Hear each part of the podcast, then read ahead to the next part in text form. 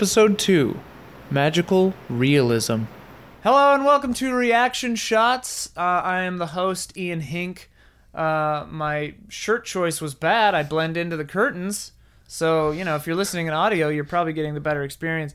Uh, I am joined by a co-host over there, Michael Huber. Hello. How you doing, Huber? Doing great. Great. Uh, Doing and well. Our special guest for today uh, is Justin Angelmo. Hello, everybody. Uh, Justin uh, and I co-created Seedlings with John Finger, um, but you also have a background in film. Do you want to talk about that briefly? Yeah, I have a background in writing, directing. Uh, I've worked on Hey Ash, What You Playing, the web series, which used to be with game. We used to Yeah. be part with game trailers uh, for forever now. Yeah, long, long yeah, time. long, long time. Uh, I've done some other web series, Baked Goods, and then of course Seedlings, and yeah, working on new projects now. Yeah, Yeah. and you studied filmmaking in school. Yeah, so I went to uh, the film school at Loyola Marymount University, studied, uh, it was like production, so kind of film and television production at the time. The internet was still so new that Yeah, they didn't really teach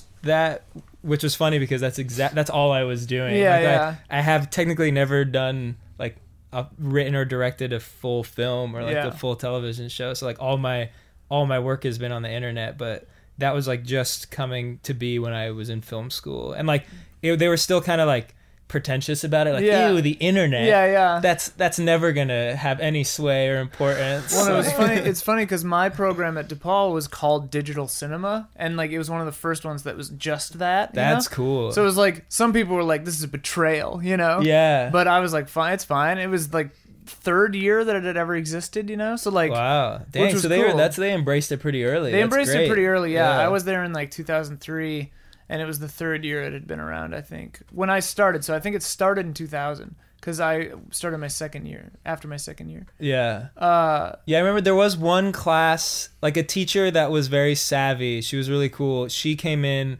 and she kind of was teaching about new media, and it was mainly Yeah. about like the internet. Back when And- it was called New Media. Yeah, that was called new This media. internet thing. Yeah, what is that? Yeah, them and SAG. A little late on the uptake. uptake. Um. Anyway, uh, well, thank you for joining us. Oh yeah, thanks for having me. Yeah. So uh, yeah. this is Reaction Shots, the Easy Allies movie podcast, and uh, this month we are talking about magical realism, uh, which uh, is defined sort of as, um, you know, the the world of the film is presented as real, or at least consistent with a set of strict rules, you know, but usually it's mundane, like our own reality. And then there's any number of things, one or two that are magical or somehow incongruous within that reality. And generally, it's unexplained or supernatural.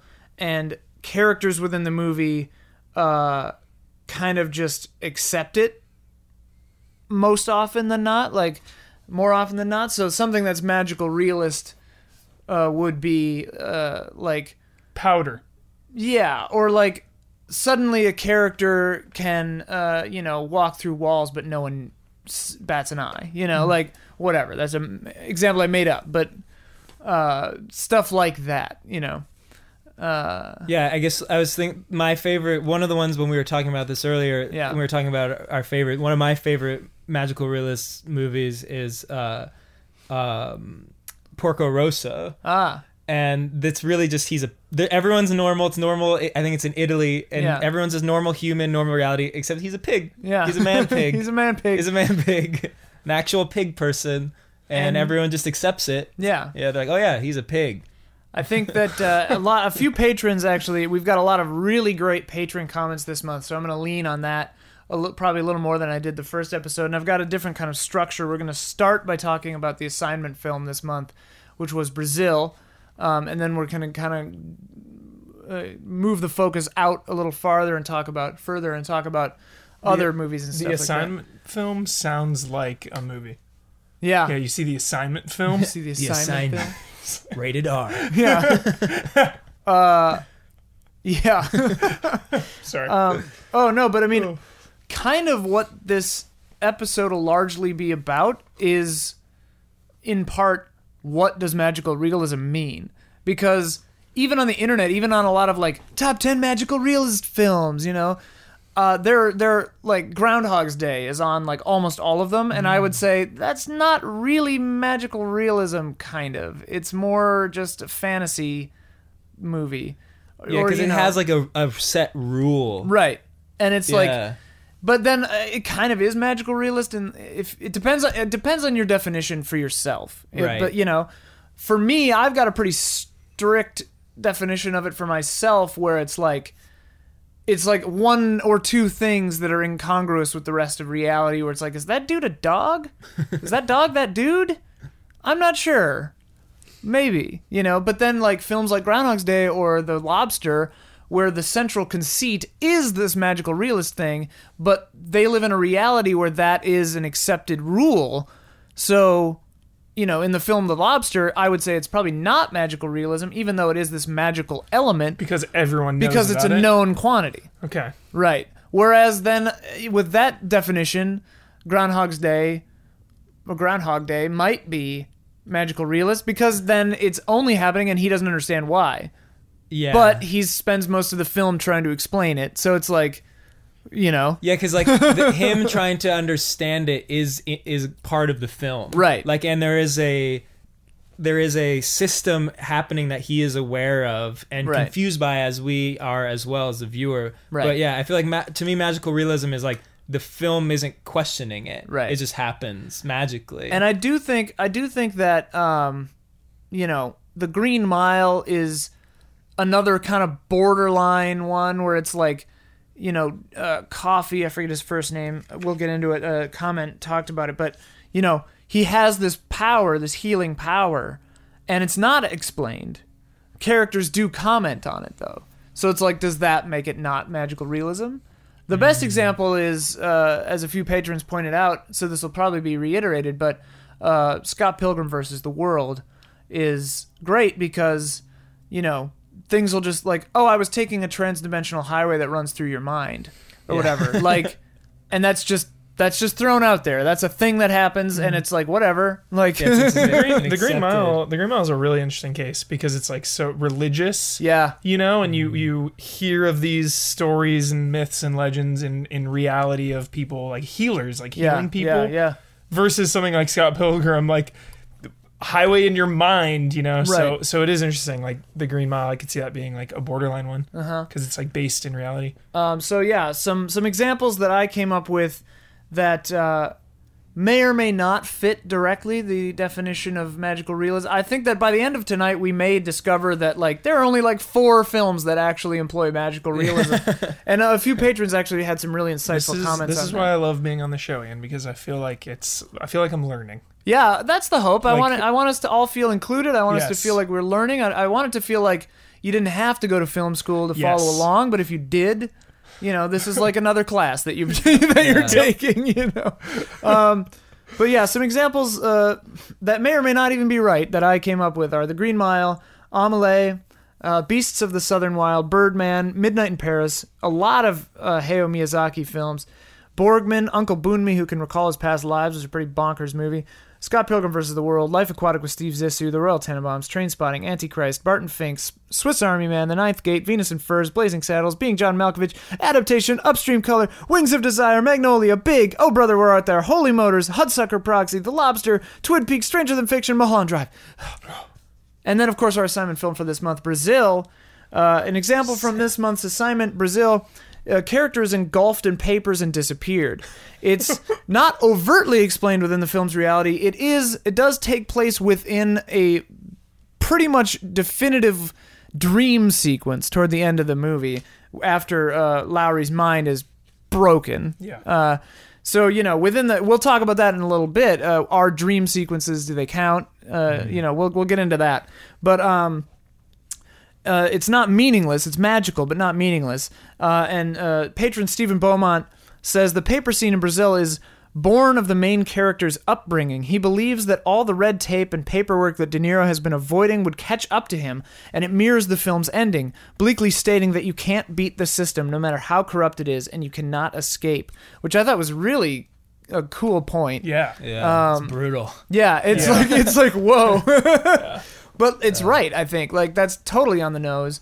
Um if you're viewing this, if if you're saying this counts, because yes, again, it's taking place within a fantasy thing, Right. um, and we'll get into this a little later too. But I think that uh, Brazil is an interesting choice for this assignment because uh, the assignment films in this in in reaction shots have to fit not only this week's or this month's topic but the previous month's topic. So Brazil, I thought, was a great example of world building, and Oh yeah. had a few moments of magical realism within it. Um, and then this is something that we're going to s- discuss throughout the evening is that can a film that takes place entirely in a sort of magical altered reality can it contain magical realism and i think that one could argue that if you take brazil a film whose world has very strict rules not all of which are outlined to us, the viewer, but has a consistency within itself, can you then set that as the mundane baseline and then look for magical realism jumping up from that point? You know what I mean? Yeah. So like like in the film uh, Stranger Than Fiction, which could be an example of magical realism because you know, he's living in our world. He's having a mundane life. And then he starts hearing this narration. And then that is explained throughout the course of the film, like what's actually happening, you know. But the cause of that and like if if she if the author actually invented him or if she just got lucky and was describing an already extant human being if that counts you know Yeah. i would say that that almost is magical realism because that is never explained like why this is happening is never explained Right. it's it's often questioned by will ferrell's character but it's never expressly uh, you know addressed so I never saw that one. Right. It's actually a pretty good movie. I actually really like it. Um, you know, it's kind of cute, but uh, so like, could you then say, in a world where this kind of stuff is the norm, are there examples of magical realism? And I think that in uh, Brazil there are a few.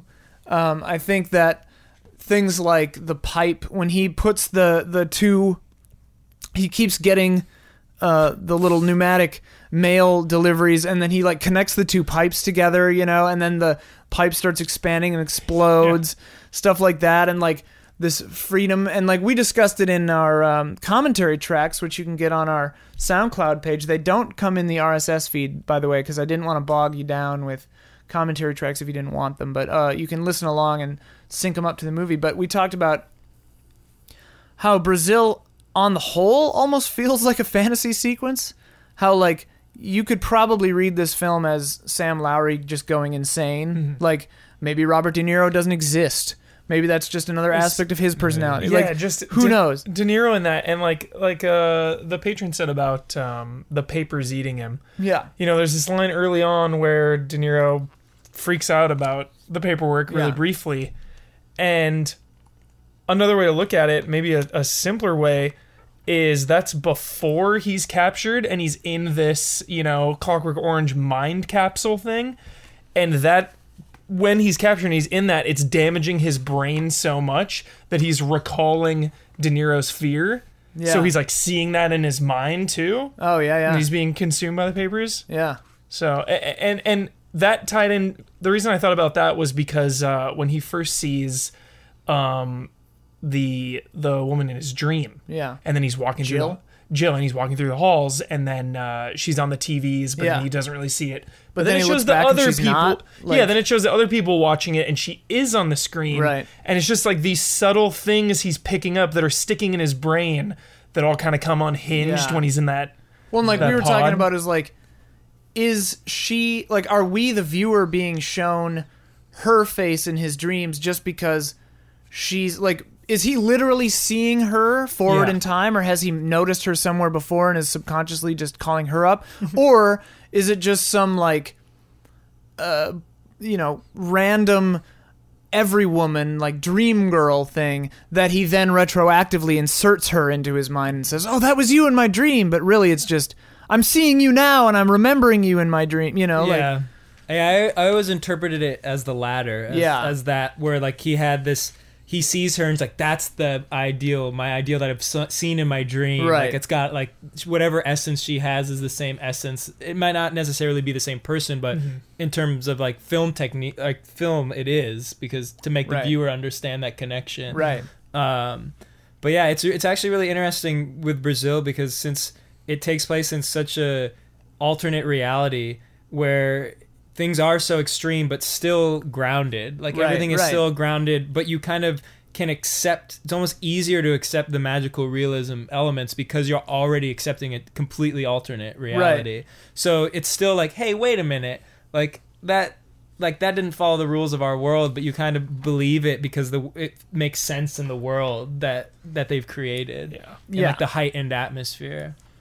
Um, uh, John Lipari, patron, says that uh, as far as Tuttle's dis- disappearance in Brazil is concerned, I think it's explained pretty clearly. We we learn that Sam never actually leaves the interrogation chamber at the end of the film, so anything taking place after that is merely Sam losing grip on reality. Jack starts uh, when Jack starts his frontal lobotomy. I think that Jack's gunshot wound to the head is actually Sam's mind popping open once Jack inserts the tool.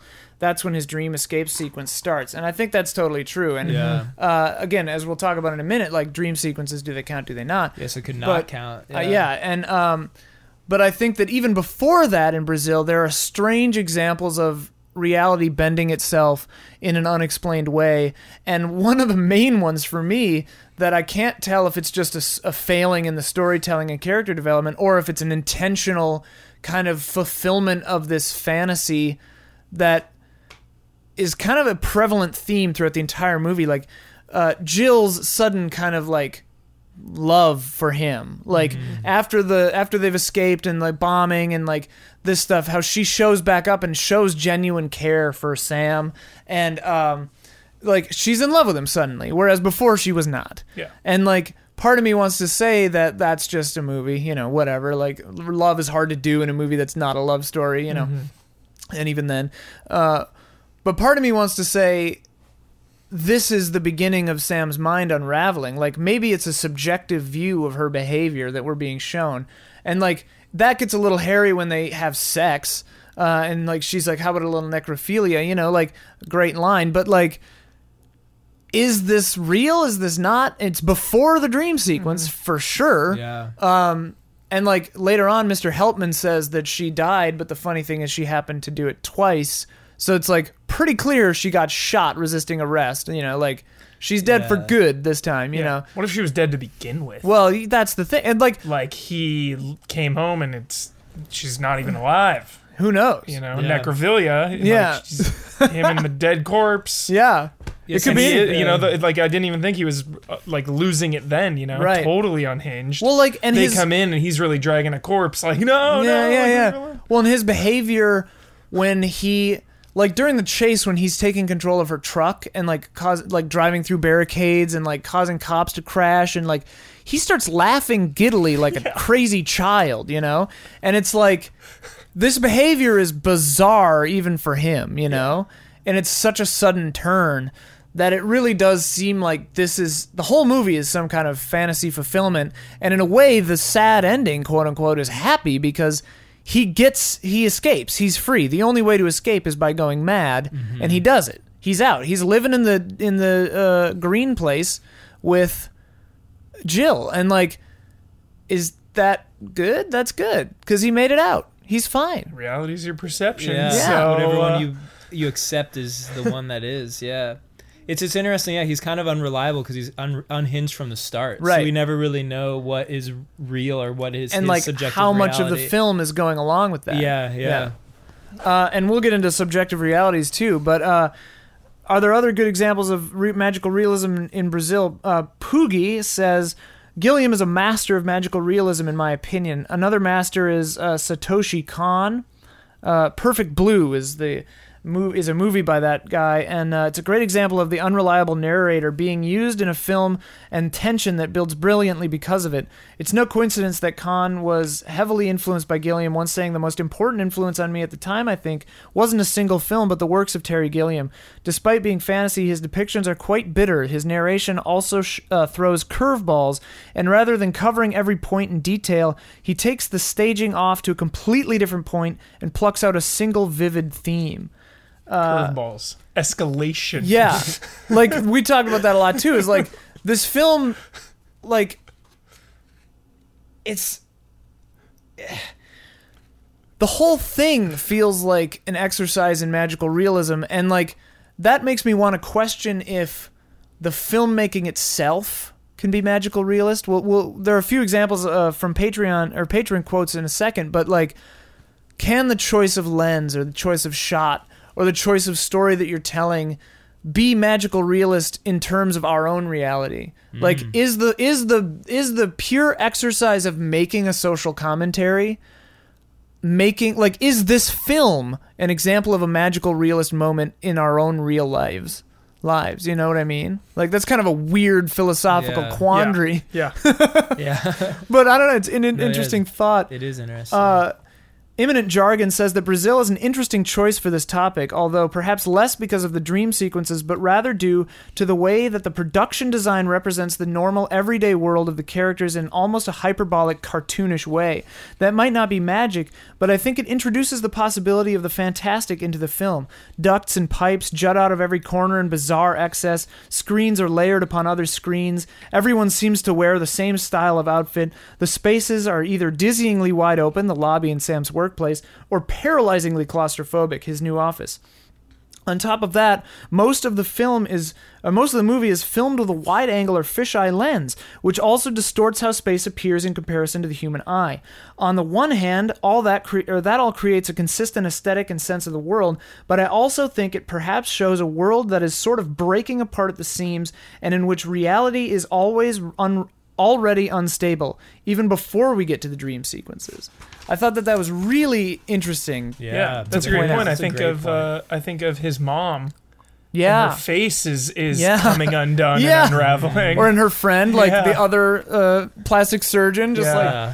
yeah, Ah, it it like what what that patron is saying kind of echoes what I was saying a second ago is imminent jargon. Uh, I feel like I feel like while there aren't, you know, too many exact uh, examples in this film that meet the definition of magical realism, I think that the filmmaking itself is sort of a magical realist kind of uh, vibe, I guess. Like, and that's something that we were noting in our commentary track about how everything is shot with this wide angle lens, and it makes everything feel, even when you're, it makes everything feel simultaneously close but at a distance, and like. There is this otherworldly quality, kind of an unsettling quality to everything. yeah. I think that's just everything coming together too. You know, the Yeah. writing and sets and themes, of course. Yeah, and like the set, the set design and the art design and direction, like yeah, I believe that it, that is all like magical realism because like you see these contraptions and even the tubes and and the the computers and the TV screens and like they technically shouldn't work, but they do, and you Right. accept it, and Right. they kind of play with that that form of like you know what if I just put some wires here. And that's underselling it because it's very Yeah, well yeah, done. yeah. But like building it all up, and it's like that's not how things work. But you accept it because it it, it worked. It's working Right, in context of the film, and people are accepting it as working. Like, yeah, I guess that is how they would, you know, in this reality, get the air in. You don't know the schematics of it, but Mm-hmm. It is like this kind of magical realist design of the entire world, and like all like the weird cable cars or that like the that like subway train car that Yeah, they that looks like with the- somebody's bathroom. yeah, it looks like a bathroom. From You're the like 90s. that actually isn't a working machine in real life, but in the movie it's working, Right. and it, you just accept it. and like the Yeah. bureaucracy itself and like Tuttle Yeah. working as an mm-hmm. as an outlaw AC repairman and then Bob Hoskins and his funny partner showing up as like part of the system, you know, and like the paperwork and everything, but like It's just so thought out, Ian. You're always Yeah. talking about like rules and everything, Yeah. and it's like you have to imagine before they set out to make this movie, they made rules from the biggest things like the the the the way society works Mm-hmm. all the way down to like a phone Right. you know just rules for every Or, like, single little thing in you the can world. take a sewage pipe and pump it into the air conditioner and it'll fill these guys suits up like uh like, I wonder if they made it. those rules before they even put that plot point in. You know, Right. that's how. Yeah. that's how it feels. It's it, so. it feels up. like impossibly like i'm not sure how they got the sets or like how they did any of this Yeah. but then it's similar enough to our own reality like with the computers like you were talking about when when he gets into the when he becomes a member of information retrieval and the office mate you know or like the fact that like the office is split in half even to the point where they're sharing a desk and they have to move the desk back and forth and the filing cabinet behind him is split in half and the poster is split in half and it's like yeah. and that's so ridiculous. Yeah. But that's this kind of heightened magical realism at work because we, the audience, immediately see that and know that it's otherworldly, but we we accept it along with the character because that's the world we're in. Yeah. And like, is that a definition of just this fantasy world, or is that magical realism? We may never know. Yeah, I feel I feel like it's more magical realism because it's playing with the fact that it's real in that context. Right. Whereas like fantasy, it's like this is just happening, Right. this is the world, and these are its own rules. But with this, it's like very aware of our rules of Right. normal reality, Yes. and it's like playing with them and and inverting them, Yeah. and uh, and kind of yeah, and like kind of teasing us with them. Yeah. like that scene where they're like tugging. Yeah, like that. Yeah. uh, that's such or a like yeah, like when he tries to use his his office mate's computer, and and like they have a there's a straight up like hardball joke where it's like oh the thing doesn't work oh and he's like well you didn't turn it on you know and then he just turns it on and we're like yep that's how computers work like we're right there with you because it's our reality but heightened you know? Yeah. and you know that's it, we're getting into the realm of surrealism and, and satire and parody but i think that there is kind of common ground there with between that and magical realism too and i mean it is a fine line but if we're defining the terms as we go Yeah, yeah, exactly. uh, which all of this leads into me thinking about is magical realism a theme, a device, a genre? Because like, uh, if you look at the Wikipedia page, it claims that in literature, magical realism could be considered a genre, and I, I had never thought of it in that way. I always thought of it as mm, device might not even be the right word, but as a as a as a thing that exists in a moment within a framework of an entire work. You know, Right. and um, Confused Hulk says one of the most impressive examples of the line between magical realism and realism is Grand Budapest Hotel. It's frequently referred to as magical realism, but to me it's more of an ideal realism, or a world that adheres to the same rules as the real world, but has an overall look and tone that captures the spirit of an idealist perspective. Or would you say this has magical realist overtones instead? Help me be less confused, which I like because the username is Confused Hulk. But um, I think that's a really interesting point because Grand Budapest Hotel, and I, I would argue maybe all of the Wes Anderson movies, are this kind of heightened, idealized reality. Um, and then I think even within those realities, there are occasional magical realist moments. You know, like Yeah. the the uh, leopard shark at the end of uh, Zissou, or uh, just various uh, moments like uh, you know other examples that are escaping me at this more of- time. yeah, Yeah, it's more of like- or whatever. Yeah, just yeah, They're more of like an alternate reality where everything's kind of in a, this in, this idealized state, and then Right. yeah, every once in a while, maybe maybe not in some Yeah. films, there'll be a magical element. yeah. Oh, and again, like the filmmaking techniques, like the use of miniature and stuff like that, Yeah. even it lends it that kind of feel. Yeah, Um, yeah, Grand Budapest is a really interesting one for me because I, I can't think of any one moment that would seem like magical realism, but Yeah. just the, like like uh, like the comment was saying, just about the presentation of it. Mm-hmm. But I'm leaning I'm leaning towards no. You know, I I, I don't like you have you you were saying earlier you have a strict set of Yeah. you know guidelines for it, and I just don't think costumes and you know location is enough by itself to really be considered magical realism. I, I would think that in, in the Wes Anderson movies, like, I mean, Moonrise Kingdom, I think, has some definite uh, magical realist moments where, like, this adult camp counselor would marry two children together without batting an eye, or uh, the scene where they're all kind of like climbing down that rope or hanging down that rope at the end. It's like it's a funny visual, you know. And Wes Anderson does stuff like that where it's a funny visual and you accept it. I think a great example now that I'm thinking about it is uh, the assault on Ping Island in uh, The Life Aquatic with Steve Zissou uh, when he's rescuing uh, the Bond company stooge and Jeff Goldblum. Uh, it's like this crazy ass shootout that's that you accept, you know, in a movie. Uh, but even I think within the realm of that reality is extremely unlikely to have been like worked. But Yeah. it just does, and just like does, because uh, almost just because uh, Steve Zissou believes it will, Yeah. you know. Uh, a similar a similar moment uh, is at the end of um, uh, American Psycho, where he has this like American action movie style shootout that in theory is happening in reality, you know. But is this just an artifice of film? Is it a commentary on the that kind of power fantasy? You know, I would say that that's a magical realist moment within the reality of that film. Yeah. You know, Yes, I guess like I personally like even in my own filmmaking, I always see it as like a device. And Right. now I'm look thinking about it like we use that all the time in Hey Ash. oh yeah, And like sometimes we, you know, sometimes it will be very uh like magical realism in the sense where people accept it. We don't it just happens and not even the characters within the show or the reality question it. Right. Sometimes we question it like I guess we invert it as we please in order to uh whatever makes a joke funnier. Right. So sometimes it's like, you know what? Ash is just going to be able to teleport wherever she wants and everyone just accepts that that no one's questioning that Right, she's right. teleporting.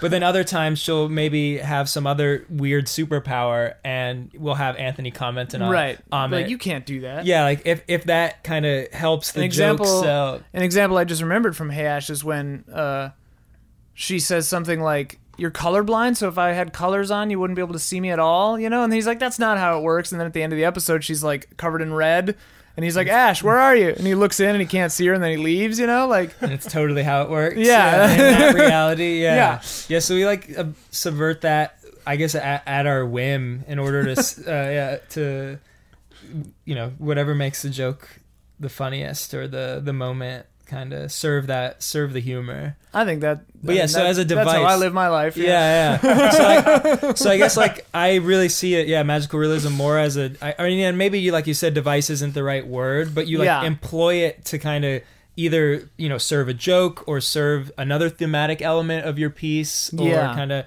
create some atmosphere that that moves the story along or that uh, supports it. So yeah, it's really interesting. I think uh, this this fits in really well. Uh, patron John Lapari again says, "I'm not sure magical realism fits into either genre or device categories. It's more of a function in film that is a requirement of the audience.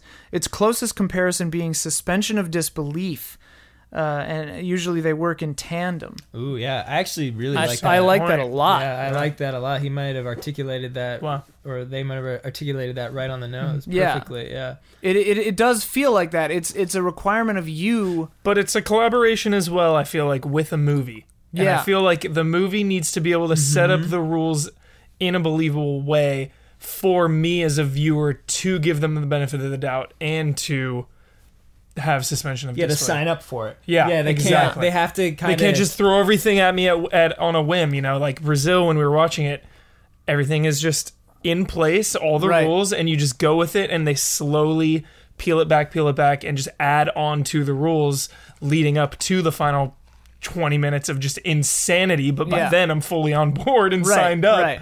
So It's kind of interesting. Yeah, it's kind of it, it is definitely a relationship and a communication with the viewer, and in a way, it's kind of your trust with them mm. because you can kind of like this. You're you're showing them like this is how I'm telling a story. This is how I'm portraying it. This is all what I'm. These are the devices I'm using. The storytelling I'm using, and then if you kind of bend that a little, and they're like, hey, but if it's Right. if you do it in a way that you know serves the story and serves your character, and I guess doesn't push it too far, which is subjective, you're kind of like, you know, it's the difference of like telling like a little humorous lie or joke Right. and having them play along, or if you do it too much, you can totally betray the trust of the viewer and then you're out of it. yeah. Like when then it's like becomes like, oh, that's a plot hole or, or it was lazy or they they couldn't think of anything better. Yeah. So like I, I can see it totally be like a relationship Mm-hmm. and weirdly based in the trust because yeah, it, it requires both. It requires the audience to be signed up for it Yeah. and to be aware of it and thinking about it and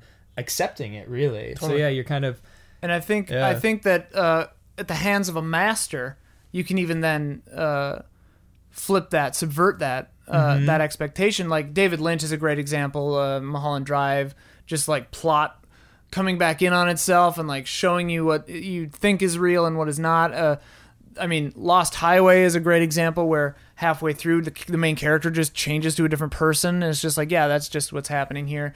Uh, I think another another brilliant example is Michael Haneke, uh, who uh, Caché is one of my favorite films. And I would say that that almost even has a couple of moments um, that are just so startling that they almost verge on magical realism. But uh, the the true example would be uh, Funny Games, where uh, you know minor spoiler here for Funny Games, but like it's about this family being kind of scandalized and tortured by these two crazy people, and uh, Kids, basically. yeah, just kind of everything going on is um, not only kind of magical realism, especially in the rewind the rewind sequence when one character is shot and then the other character goes no no and then rewinds the movie so it doesn't happen. Um, but like that. yeah, but this movie is an indictment of viewer pleasure in this kind of film and like taking that kind of magical realist uh magical realist kind of device to punish the audience for taking pleasure in anything that's happening, you know? Like if you view that movie as a comedy, it's a whole different experience. like go in and just try to laugh at this movie like cuz cuz the joke's on you, you know? yeah. Uh it's kind of interesting to like uh flip the requirement of the audience and say, "No, no. You think I'm playing along with you, but I'm punishing you. I'm laughing at you for watching this movie." Um, talking again about uh, the difference between magical realism and fantasy, Alexander Zyryanov, hopefully I didn't butcher that too terribly, uh, says, I think the difference between magical realism and fantasy is that in fantasy, magic is crucial for the plot, while in the case of magical realism, the story can be told without unexplainable events. Uh, which leads me into the next big question Is Harry Potter magical realism? Uh, I think that we could give a pretty quick one word answer to that. No. No. Oh, no. Uh, Again, John Lapari comes out and says, I would define magical realism as something that doesn't fit within the established universe of a film, but makes sense to the viewer because of our relationship with the protagonist. Films like Harry Potter aren't magical realism because magic is real in that universe and follows an established law. Uh, Lian- Liana Liaxandru says uh, adds the difference between fantasy and magical realism is that in fantasy the authors create new worlds with their own rules even if that world closely resembles our own like harry potter uh, and when those rules are broken by something unexplainable characters react to that and point it out. Whereas in magical realism the world is as close to the real one as it can possibly be with apparently the same rules. However the appearance of the supernatural does not trouble the characters in any way. Mm, yeah, that's a nice, nice like dirty, excellent like viewpoint or perspective to see. Like, is it magical realism Right. or not? I mean, again, Scott Pilgrim versus the World. At the end, she just opens some kind of trans-dimensional door, and they float through it. That's just normal. Yeah. It's not like they don't make a big. They're not going to take like a five minute scene to explain like, Right. what's happening. Yeah. Why is you can't do that? It's what about a- uh, what about Pan's Labyrinth? Did anyone Uh, bring that up? Well, that's our next thing. Magical. There it is. Let's say magical realist segments or frameworks. Uh, how about films that have fantasy worlds that exist for a character apart from the real world? Think Pan's Labyrinth, The Fall, Sucker Punch, The Wizard of Oz, Alice in Wonderland. Are these examples of magical realism or fantasy? Is there a difference? Are they mutually exclusive? I- I'll start us off with a patron comment. Kyle Lee asks Would Howl's Moving Castle be considered magical realism? Prior to Sophie being cursed, Her life is very rooted in the real world, but from here on out, there are many magical things that she encounters, often taking mu- the mundane, like a flame or a scarecrow, and giving them a life of their own. It's unknown if Sophie would have recognized the, these magical beings prior to being cursed, or if her perception would have kept them as normal. I suppose you could find examples of magical realism in all of Miyazaki's work, even all the way back to Castle of Cagliostro, when you consider the almost supernatural skill of many of the characters. Um, another example that I think thought of while I was reading that just now is Neil Gaiman's Neverwhere, where there's a whole world of kind of like underground London that you don't notice. You'll walk by it, you'll see it, you can even talk to someone, but if you're not in the know, if you haven't really seen it, you don't grab on. You can't actually see it. You can't process it, and uh, it's all there. It's just you don't see it. That's a movie. Yeah. Uh, well, they uh, made a BBC miniseries out of it. Is it cool? Uh, Sounds cool. I mean, the book is cool. yeah. Uh, the the What's it BBC called? miniseries is called Neverwhere. Never. The yeah, I haven't watched American Gods yet either. Another Neil Gaiman joint, but uh, the the BBC series bothered me because uh, it's British and they pronounce Marquis Marquis, which just yeah, Wow, I that's just didn't- weird. Like valet, it's valet. It's I don't know. Whatever. Marcus I'm not. I'm not coming at you. I'm not coming after you, Britain. It's, it's just interesting to me. Um, but yeah, I mean, what do you guys think of that? Like these, this kind of uh, in Pan's Labyrinth, it's her escape, right? It's Yeah, her right. mental escape. But then in the end, you're questioning if it's real or You're not like, yeah, because it she it there? kind of takes its toll on her. Yeah. Uh, you know, or in other things like um, the fall. You know, is this just the imagination of this girl and Lee Pace as they tell this story together? You know, or are you know? I think in the fall, like that's just what it is. You yeah. know? Yeah. yeah, But yeah. um, yeah, or Wizard of Oz, or or or uh, Howl's Moving Castle. Like once you're cursed or knocked unconscious or whatever, you you start to notice things. You see things. In the case of Howl's Moving Castle or Wizard of Oz, you're transported somewhere else, but. Maybe she was just hallucinating most of that, you know. Yeah, like And- that, I feel like that's an underlying theme of, Yeah. of a lot of this magical realism is like mental damage. mental damage. You Yeah. know, whether it's uh, people looking for an escape or people Yeah. that are going crazy. Yeah. you know, and, and it's their perception of what is real, and it, and that leads the audience to question it. Yeah, so then does that make it like not magical realism or less? If it's that's yeah, that's, kind of the core question Yeah. here is that I would probably say that it is not because it could be explained much like Lowry's dream sequence at the end of Brazil Mm-hmm. uh, that's a dream sequence right because it could still take it there's nothing magical about it if it was in a way that sounds really sad but there's nothing magical about it if it was just a dream in our normal reality because in our normal reality we can have these wild dreams wake up and you're like oh i didn't get eaten by 12 like tiger creatures Yeah. or so whatever the hell your Yeah. dream is Newspapers Yeah. didn't swallow me. yeah, Yeah. exactly um so yeah that is i feel like yeah to me at least it wouldn't if it can be explained in a way or if it's like a dream then that's something else with magical realism is more like the scott pilgrim one you were Right. saying where there's no explanation for it it's just this weird element to the world that kind of you accept because it makes sense or you don't accept in in some cases which i was trying to think of a film where it's something magical realism occurred and it took me out of it like it Oh. betrayed my trust yeah and nothing I, I I didn't really thought of it. I t- right now I can't think of anything off the top of my head, but I'm sure that has happened somewhere. for me uh, I don't know if you saw Swiss Army Man but oh yeah, uh, yeah, Swiss Army Man is a movie that, uh, I mean, and we're gonna keep talking. We're gonna be in this sanity versus dreams kind of uh, segment here for a little bit here, but uh, and I think that this movie factors into that. But to me, the betrayal at the end of this movie, where uh, it took me out of it, is when he's trying to explain this magical thing that's happening, this corpse, you know, uh, to these people the to his dad and and uh, Mary Elizabeth Winstead actually, and uh, you know, and their reaction, the dad's reaction, his estranged father's reaction, who's always thought his son is crazy, he just almost immediately is just kind of like, yeah, nodding, like. and Mary Elizabeth Winstead is the only one who's like, what the fuck? Like she mouths that, you know? yeah. to me, like her reaction is the only acceptable one in this situation, and everyone else accepting it is like bizarre. It is very know? bizarre. And to me, I was like, they wouldn't. That's not motivated. Like I liked that movie. I liked everything up to that point, and I was like, their acceptance of this makes no sense until Yeah. until a little later when like the body like zips off into the ocean. Then it's like, okay, maybe this is actually happening and not in this guy's head entirely. Yeah, it almost kind of undermined undermined it. Yeah, a like little bit. His growth as a character, like kind of accepting that it doesn't matter how other people see Right. insanity. Although that movie was he what like when you find out he's just like creeping He's on a her creeper, yeah. way hard, and you're Yeah. like, this is actually unsettling. Yeah. like, like, like, I feel really bad for uh, Mary Elizabeth Winstead. Uh, It's a kind of a gutsy movie to portray the the the protagonist is vile. Yeah. is like is Yeah, not irredeemable. Yeah, like, irredeemable. That's the correct. I was like, oh, I I really down Yeah. dislike this Yeah. person extremely. and at the end you don't. It doesn't win you re- back over. You're right. Yeah, it doesn't. That was a strange movie. It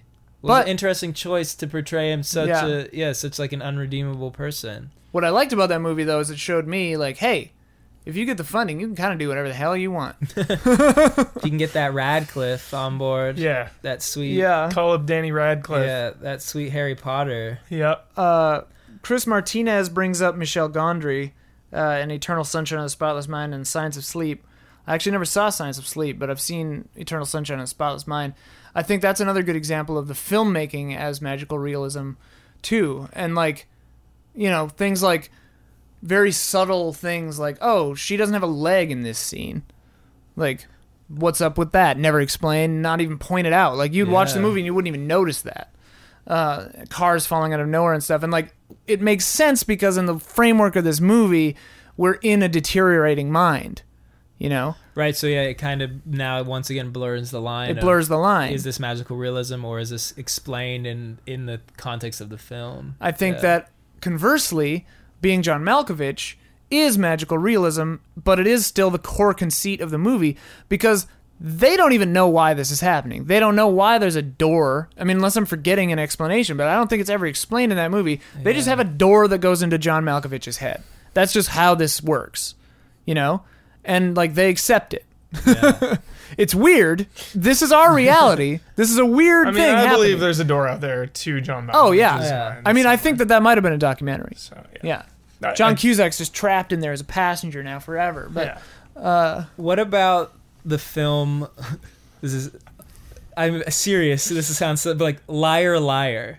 Ah, So the kid makes a the kid makes a wish. It's in our world. Yeah. And he makes a wish on his birthday. yeah, Now we've all made wishes on our birthday. Nothing's ever happened That we some- know of. That we know of. Yeah. In my experience, nothing's ever happened to that extent. But for whatever reason, his wish, something magical happens. Right. But it's also explained kind of because it's saying the wish came true. But we don't know. I guess we never know why the wish came Right. true. And it's not really then, questioned. So then maybe it is magical realism. I almost might say that that is an example of magical realism, Liar, liar. and it fits in because that's a framework of the entire film Yeah. Interesting. that's intense. Yeah. I need to go watch Liar Liar immediately. Dude, Liar Liar is pretty great. it holds up really. It holds well. up. The Yeah. mask also holds up. Oh, Mask is amazing. Dumb and Dumber Yeah. does not. Really? I, that's the No. one I haven't seen recently. Dumb and in, like, a Dumber, long I, I time. I watched it again, and maybe it's just not to my taste anymore. But Yeah. like, I watched it again, and that is a gross out movie, man. It is Oh, vile. That's a bummer. Yeah. Yeah, there is a lot of A gross lot out of a lot of duty humor. Yeah, Um, a lot of duty. uh, again, John Lapari. Magical realism's strongest example is something like uh, Scott Pilgrim versus the World, where our characters live in an established universe but make no mention of the magical elements happening throughout the film. If a character says, "Hey, this is a magic spell," then that's not magical realism; it's magic. If a character says, "Let's get out of here," and they open a door into a black hole that takes them to another location, that's magical realism. uh, Imminent Jargon also again says. Uh, talking about how we were talking about how filmmaking itself can be magical realism, he talks about, or they talk about musicals. What about musicals? Some are literally fantastic, but I think the general premise of integrated musicals in which the characters can all spontaneously dance in synchronization and with one another, and uh, with the music that we hear on soundtrack, which is usually not diegetically sourced, which means it's not coming from within the world itself, but is the soundtrack, uh, gestures toward another idea of magic appearing in a film, but also in a way that feels natural and ordinary. yeah. I think that's a really interesting point. I was I was actually going to bring up La La Land because Yeah. I was thinking about the scene on the freeway in the beginning. They all Yeah. just get out of their cars, start dancing on the freeway. Yeah. Song ends. Everyone gets back in their car. Nothing ever happened. Right. Driving away. Yeah. I think that musicals are maybe the most consistent example of magical realism that we have Yeah. in film. And like it's funny because musicals are a genre and one of the core tenets of them is that this happens. This magical realist moment happens where like, yeah, we're all going to dance in tandem and it's a fight. Like West Side Story is like, yeah, these gangs have magic dancing fights. Yeah. And that's normal. and like everyone will participate in them and Right. know the moves, but then continue right when it's done, continue the story like Right. I Like mean, nothing it still happened. happened. but not like whatever But the song weird. was about progressed. But Right. yeah, it wasn't weird or And then you have it wasn't out of place. You have things like uh, the Muppets, the the later one uh, with Jason Segel or whatever his name is. Um, I believe in that after the musical number, like they all look around at each other like that was weird. Like you know, there that joke has happened in a few movies. I can't recall exactly which, but like where it's like everyone's like, why did we just do that? Like what the hell happened? I think of a more grounded one, like last five years, though, where they sing to each other to convey their Right, emotions, right. or if it's more of, or if it's a solo, they'll sing to themselves, and I, I almost think that's like an inner monologue Yeah. type thing. Mm, yeah. So And well, and that that's something that, too that we haven't really touched upon is the use of magical realism to portray a feeling or like an internal monologue uh, of a character. You know, like in La La Land, uh, they start floating in the Griffith Observatory and like they're flying around and stuff like that. And like that's as a filmmaking standpoint, this is a sort of a surrealist example of you know metaphorical filmmaking where the visuals are just saying okay they feel elated they're flying you know this thing but you know if you if you say like well what if this is happening in the world of this film then it's magical realism you know Yeah. Calvin Delaney brings up a great old slapstick trope uh, in the Marx Brothers movie A Night at the, at Casablanca. A main character, uh, the main character Roland, gets blown up with a bomb and returns the next scene with a suit torn up and a dirty face, but nobody questions how he survived. Uh, Samuel Cardwell replies to Calvin and said, uh, "There's definitely some magical realism in Marx Bros films. It's hard to draw the line between."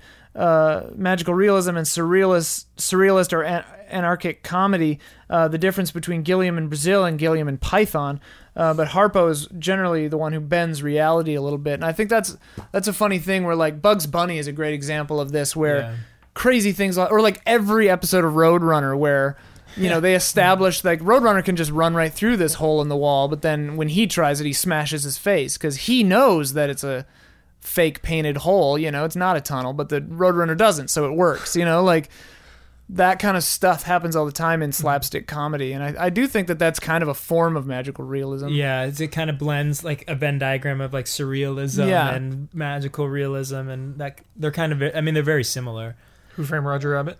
Oh my god. Oh yeah. Yeah, like and that and that actually leads into our next topic here, but like Who Framed Roger Rabbit is a great example of this because it follows its own rules. The the toon world has rules and the real world has rules. And within the film these are all established.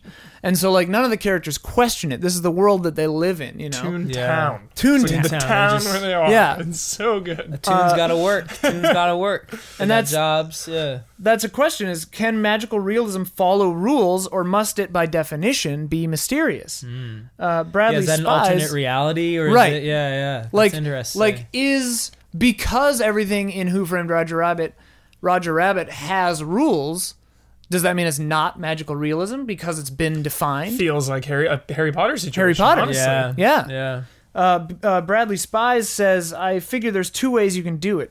The viewer understands the rules better than most of the characters, or you can do it where the characters in the world clearly understand it far better than we do, and we sort of have to trust them that it makes sense. So basically, dramatic irony or not dramatic irony.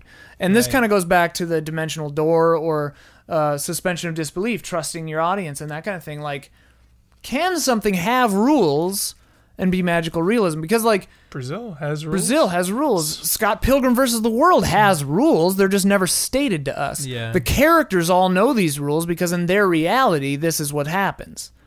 So that raises the question: for something to be magical realism, can it? Does it not have to be accepted by characters? My my favorite example of magical realism uh, recently is uh, actually this month's uh, assignment film. Uh, and I'm sorry, it's a little harder to get. I think you can get it on Amazon. Uh, but it's called Borgman. And uh, there's a scene in this where these two dogs show up. And as the audience, you're kind of like, are these two dogs those two weird guys from before? Like, is this what's going on? Are these dogs? But then later in the film, and like the main character also looks at these dogs and is like, are are these dogs those guys? What's happening? You know, like she thinks it. She doesn't say it. Later on, she sees a dog and she she goes, she's like looking at it and she just goes, Camille? You know, like she questions it. But I don't think that that breaks it away from being magical realism just because a character in the movie is also perplexed by it because maybe she's just taking a glimpse at it, you know, along with us. Mm-hmm. Because like there are things going on in that movie and we'll discuss it a little more next month, but like because I don't want to taint your read on it too much, but like there are things going on in that movie that are definitely magical realist, but I would also say, and I think that the marketing campaign even said that it's an urban, a dark urban fairy tale, you know.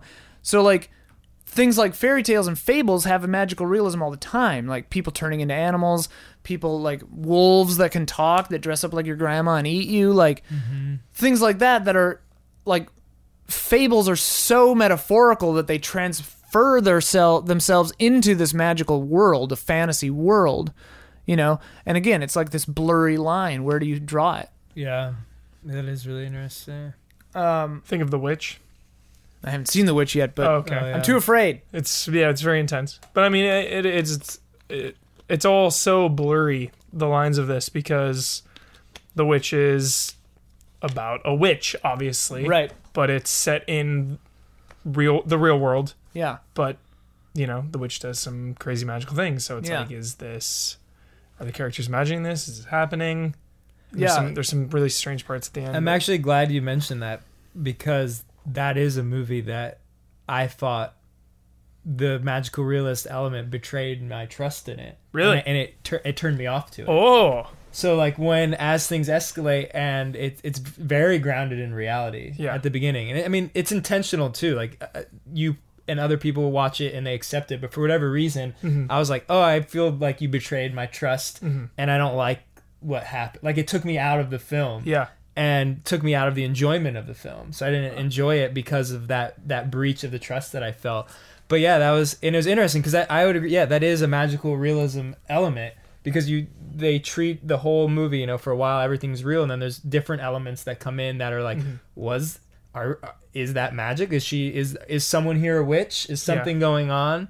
Or is it, you know, are weird? Is everyone kind of just so tense and interpreting it as magic because it's back in the day and they didn't have understandings of science, etc. But then it, it the the movie makes a choice, and before that choice, I felt yeah, like there was moments where I felt like it. I felt that I trust betrayed, and I didn't enjoy it. So Dang. so we thought. I'm glad that you mentioned that because that was an example for me at least. uh, yeah, I'm gonna actually jump ahead because you said that into a different topic here, and then we'll go back to sanity and dreams again for a second. But uh, that's an interesting thought because I think horror and sci-fi do this a lot, where they dance on the line with is this really happening? Is this not really happening? A lot of films like do that. And i mean this plays into sanity as well which we'll get into but uh, think about the movie k-pax where it's like is this guy an alien or not? And like that movie if i recall doesn't Deep exactly make a choice. I know i know. Uh, midnight special is another one Okay. that recently kind of did sort, sort of something like this uh, where the whole time you're like doubting if or or contact like if you're doubting the character Oh God, is Contact. really Yeah. seeing this stuff really encountering this stuff um or like you know or the movie frailty i think with the one where matthew mcconaughey's dad is like telling him like we're gonna kill demons uh you know and Oh, then you're like yeah, is this yeah. guy just a murderer like a serial killer or is he actually doing this is he actually getting messages from god or whatever and like is the if the film makes a choice is that better or worse like if the film tells you an answer is that better I love the answer in Contact. yeah I'm all for it. yeah, where the alien's like, I'm I'm your dad because Yeah. I thought it would break your mind. Yeah. Yeah, and there's and, and just rooting for her too. You Yeah. want it to be real. Like if you if you can get behind something yeah, and the movie gives you a payoff to like feel good, I'm I'm always down for that. yeah, yeah i guess it depends on th- if the answer adds to the the theme and like you your your own understanding of the film if it like you know like actually that's the final piece that i need to really reflect on this Right. on this movie and sometimes not giving the answer is what you needed it's like oh the, the movie is about my own My own- perception yeah. and like what i what i project onto it Right. and that i think is always i appreciate both because I, I appreciate you know you're like no this is Yeah. what this is what's happening. Right. and like i'm making a statement and that's part of the whole piece. And i also appreciate when you are uh when you're keeping it vague and you're like you know it's up to your perception because both of them are, are a risk.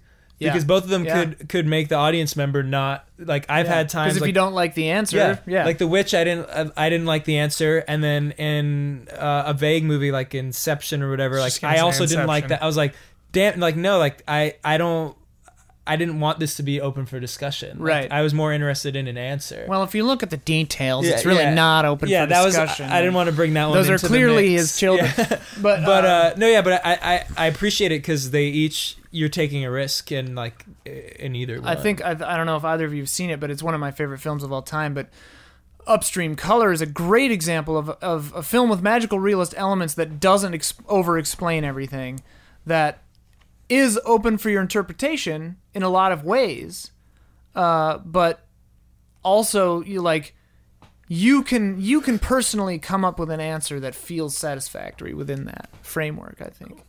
Uh, this sort of leads into uh, the topic of scarcity. We've been talking about we've we've been talking about films that use magical realism as a framework for the entire film. You know, in some cases like Groundhog's Day or any of these number other ones. Do you find it more impactful when there is a con- a consistent use of magical realism in the film, as in the setting or central conceit is a magical realist idea, like in Pan's Labyrinth? Uh, or when there are only one or two moments of magical realism, like in Magnolia or Borgman or Birdman. It all depends. I think it's so much riskier doing it just in a moment or two. Yeah. Like Magnolia when the is it the frogs right? Frog Rain, yeah. freaking weird moment. Yeah. You know, has the potential to take you out of everything that you just watched. Yeah. But you know, it also it also encourages repeat viewing in a weird way. Yeah. It's like, okay, now I'm I'm prepared for this this time around. Like maybe I should watch this, you know, one more time and kind of take that interpretation into it. Um so yeah, I think I think it's risky when you catch people off guard. Like you're, Yeah. you're like you're talking about Borgman, like the dog scene. That sounds Yeah. like weirdly jarring. Yeah. Well, it's weird because I would say the frogs are intentionally jarring in mm-hmm. Magnolia, whereas the dogs, Borgman is paced in a way and like the mm-hmm. whole thing is so bizarre that you're kind of uh-huh. like. You you kind of like look at it, you kind of side eye it the way that the character does. You're sort of like, wait, you know. So it's a little less jarring than frogs raining down from the sky suddenly. Um, I would almost even say that like I mean I guess maybe the song's just playing on the radio, but like I think right before the frog rain, they're all having like they're all singing along with that "Save Me" you know song, Aimee Mann or whoever it is, uh, and that's kind of an interesting moment too. I wonder if that, mm. But the frogs certainly magical realism. Yeah. Birdman, like, does he actually fly? She looks up at the end. Is he flying? No. You think he's a splat on the pavement? Splat dead. No. Yeah. And like I mean that movie does things filmically like tem- temporally where like things are jumping around in time, you know, and it's just like okay, yeah, there are definitely artistic conceits happening here. Like this is not truly a one-take film. It's just meant to look that way. God, the Birdman ending. So seriously. Do you like it or not? I, uh, there are times I feel like with that Kate, like that moment Mm-hmm. with magical realism, it's it, it's almost like saying we're doing this so you don't You're know right, on right. purpose. Na, na, na, so you're gonna Yeah, have this yeah, yeah. conversation. It's like so Yeah. frustrating as a viewer. Like, do we really need that? Whereas whereas Brazil is just enough to have a conversation about you know where was he breaking down you know where Right. did he go insane like Right. you sort of question everything but it's Yeah. not like na na na na na na annoying like that Yeah, because in Brazil, you're like, the easy read is like, okay, clearly when he when Jack is coming at him with the thing, and right before Jack gets shot through the head, you know, mm-hmm. that's when the fiction starts. But like, if you're really watching that, like this time watching it through, especially, I was kind of like, I don't know. like even within the reality of this film, it seems like a lot of this stuff is pretty bonkers. Yeah. Like, yeah, you know. Uh, let me see here. Paul Henderson says the wonder of the impossible as a metaphor for emotion, its magic, only works in mostly normal films. That moment, that moment makes the film quirky and surprising. Again, like certain emotions, or it's an outward expression of internal change. I really like that phrase, an outward expression of internal change. Again, it's like this magical realist moment in some cases, like in La La Land when they fly, is like that's a really on the nose, you know, version of this, but like that's a super huge uh just like here's the inside of this character's feeling and I'm showing it to you. Yeah. You know. Uh. I, I'm coming back to them dancing on the freeway. It's Yeah. like, let's all just let this traffic consume us and not worry about it. Like, let's all just go about our day peacefully. Yeah. Um, would that be considered an hour change? Like musicals? I don't know. Yeah.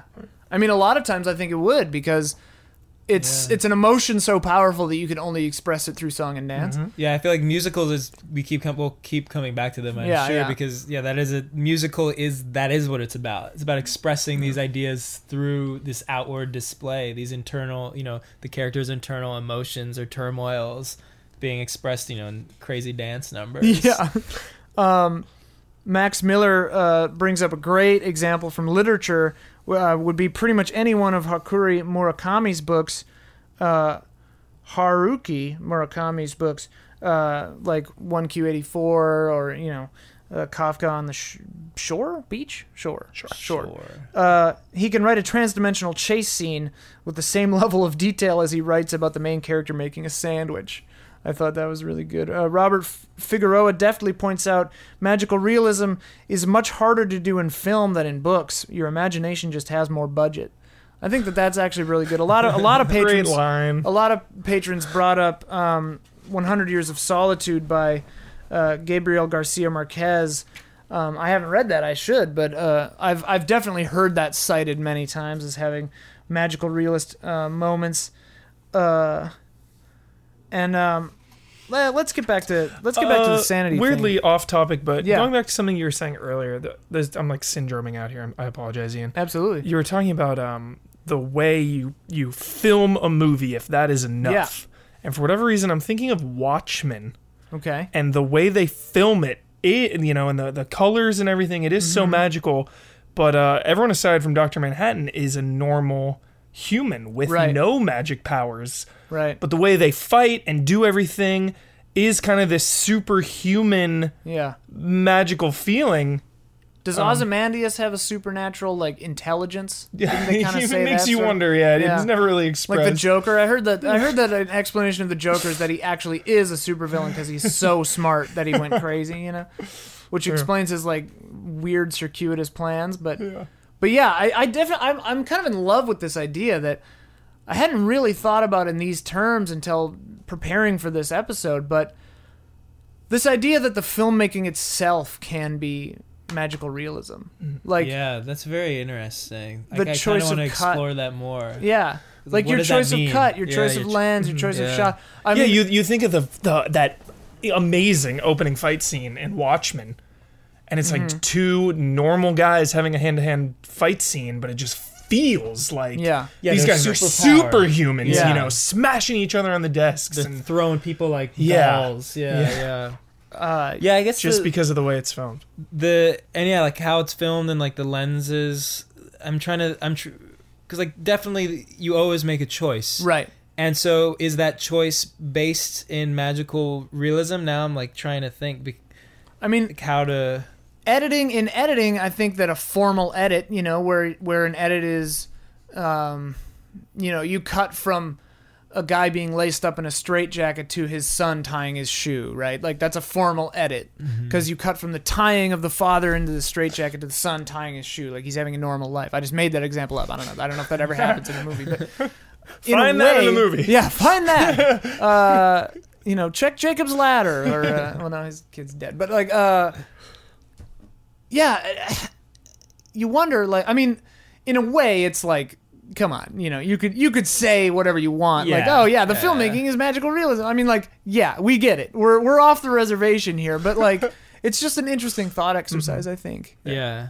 Eh, But oh, ooh, oh, no, yes, a perfect example of this is the movie Shutter Island because I was watching the movie Shutter Island and I was like, I, I like, you know, I was sitting there and the editing was terrible in the beginning part of the movie. The shots were bad. They were poorly, uh, poorly set up. You know, the mise en scène was cluttered and bizarre. The green screen looked intentionally poor. Like it almost looked like rear projection. Like the filmmaking techniques were being pointed out to me. You know, like intent, like so bad, and like trusting the filmmakers. Like these are, I thought to myself on the first viewing, not even subsequent viewing. I thought to myself, this is so crappy that it has to be an intentional choice. It has to be, or like the world has truly gone insane. and then like as you watch back through, like as you get to the end of the movie and you think back, all of the parts of the movie that are like poorly made, like those really obvious composition shots or like really clunky bizarre editing really weird shots stilted movement and dialogue. Those are all the performance parts of the thing. It's all the fake parts of the narrative. And like that is a perfect example of the filmmaking uh supporting this this like magical realist in a sense but like intentionally poor filmmaking taking you out of a film to say to to a watchful viewer like to a deft eye like hey this is not right. Mm-hmm. This is not real. This is not perfectly executed on purpose which i mean maybe i'm giving them too much credit and maybe it was just bad but like it, to me that's an amazingly intense and almost brilliant choice to like make a bad movie for a segment Yeah. because it gets better Yeah. later.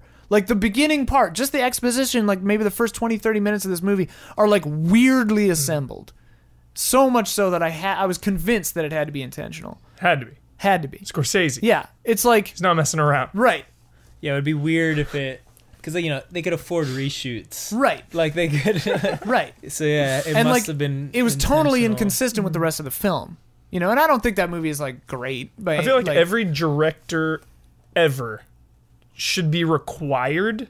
Like, if you want to make a movie, you have to, at some point in your career, make a horror movie. Interesting Should be a requirement. Ooh. Every single one. Try your hand. I like that's that's actually not a bad point, you know? Like I mean think about The Shining, you know, like Yeah. oh my god. Yeah. I would love to see the Coen brothers make a straight up horror movie. Yes. Yeah. Like they dance around it, you know, they make definitely mm-hmm. horrific moments. Yeah. Yeah. You know. Even and I mean a- Barton Fink has some great magical realist stuff in it where like mm-hmm. wallpaper is representative of somebody's like psyche kind of and like what's in the box and like is this guy Satan? You know, like I will show you the life of the mind. Like, oh god, I love that movie. But like that's kind of horror horror elements, but it's always through Yeah. their lens of comedy, you know. Yeah. I think they make a lot of existential horror movies. Yeah, Oh, that's God. for Like almost all of them. That's Oh, for God. sure. Uh, I do want to. Speaking of Barton Fink and and like unraveling roll, uh, wallpaper, I do want to touch once again on sanity and dreams. Uh, do films that deal with character sanity or trustworthiness as a narrator include include magical realism, like Trainspotting, like he's high on drugs and there's a baby on the ceiling, or uh, Jacob's Ladder, Fight Club, Mulholland, Mulholland Drive, Fear and Loathing in Las Vegas, Perfect Blue, etc. Do dreams count? Does American Beauty have magical realism in it, or is that just dreams? uh, John Lepari again says magical realism is also usually misinterpreted as dream sequences and drug hallucinations. Although the world may change around your protagonist in these situations, it's still explained in context by either the influence of the drugs or the state of the consciousness of our protagonist. Uh, Leon Alexandru again offers, in my opinion, topic, topics that cover a character's mental state or their dreams or psyche in general fall into the surrealist genre.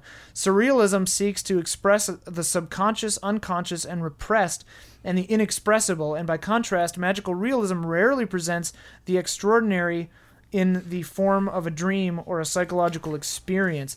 Uh, magical realism uh, film, books and films use the real, tangible, mundane world and then suggest the magical and supernatural within it. I feel like now's a good time to talk about 12 Monkeys. Yes, Oh yeah. it's always a good time to talk about 12 Monkeys. I haven't seen the movie in a while, but I mean, Yeah. that, that. Idea of you know a character being insane and playing on what is real and what is you know he's in a mental institution. Right. It's like no, is this guy crazy or is he actually from the from the future? Right. Um, I, I think that is like the main. Well, and like Brad Pitt being crazy in that movie, and like you think the whole time. I mean, and this is another thing about the audience and, and like letting them in on the joke or not. Like, you think the whole time that like, okay, clearly it's this guy. He's out of his mind, you know. And he does do the twelve monkeys, and but all he's doing is releasing a bunch of animals from the zoo, mm-hmm. you know. And like this other guy's behind every, you know, like yeah, he was like a red herring. it's a red herring, Yeah, and like yeah, that's an interesting kind of take on that. yeah. I think for for my definition at least, and I, it sounds like we all agree. Yeah. the sanity and like the or the drug hallucination or when it ex- it's explained through that then to me that doesn't fall under I would agree. magical realism and interesting yeah i guess I, I don't know if it's surrealism which is an interesting idea that uh, they brought up but yeah i feel like it has to be this separate unexplainable and in, it doesn't always have to be unexplainable maybe but I think that yeah, I, I don't think it always has to be like that's not the right word but yeah. it has to be like separate from our reality. Whereas in our reality, you can have a dream and a drug hallucination. Mm-hmm. Right, right, That's part of our reality. There's nothing Yeah. magical about right, that. Right, exactly. Um, and just because it's a film and we're showing something that is like if if if there was a movie and a baby was crawling across the ceiling and someone wasn't on drugs but then they were just like i mean Addams family is a good example of stuff like this where like things will happen like those kids cannot die Yeah. you know and like stuff like that like i think that that is a great example of magical realism all over the, they're like examples almost constantly in those yeah. movies Addams Family is a good example. They're like that. Beetlejuice. Beetlejuice kind of Beetlejuice, is explained though because like, they're ghosts. They can do stuff like that. Mm-hmm. Addams family, they're human beings, and like they exist in our reality, but it's just because their family is weird. They can, you know, a baby can catch a guillotine with its fingers, and like uh, Uncle Fester can like be struck by lightning, and that's fine. You know, like The hand. Did they ever explain yeah, the hand? thing. No, Thing. it's just a thing that exists, and like cousin Itt. You know, he just is cousin Itt. Like the explanation is, oh, that's just the Addams family. That's just my crowd. You know, They're weird. Yeah, I Yeah, haven't seen Addams Family in no joke twenty years. Addams Family one and I two need to see it. are again. like among my favorite. yeah. I need to Movies. rewatch. I it. used to. They I watched. I watched the VHSs. Like, They are Yeah. beautiful. Also, also like speaking of romance, I like want to watch that. the weirdest example, like the greatest couple in film history, possibly, is are Gomez and Morticia Addams. Like they are endlessly supportive, loving, doting, excited about each other.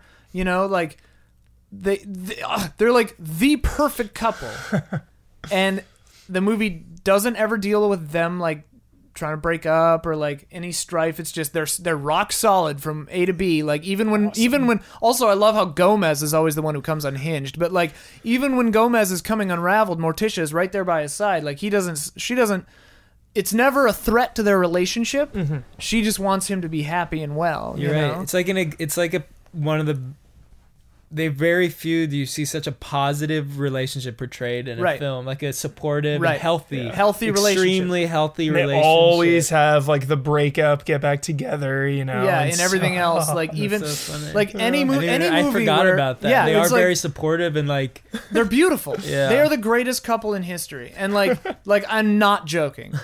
And like Awesome. any like almost any other movie where a couple starts together, like you know they're going to break up. Or like in the case of uh, Midnight in Paris, an- another movie with uh, you know, say what you will about uh, Woody Allen, but like Midnight in Paris I actually kind of liked and like uh, it's got some magical realist moments because you know, like, oh, is he really going back in time? Like, is all this happening, or is he just Hemingway in the car, yeah, Hemingway, like- Hemingway's hilarious, but like the beginning of that movie, he is with someone who is so clearly a piece of crap in a relationship. You know, it's just like telegraphed from the word go. Like, hey, this person, they're gonna break up because she's the worst. You know, like that's how relationships are in movies, usually.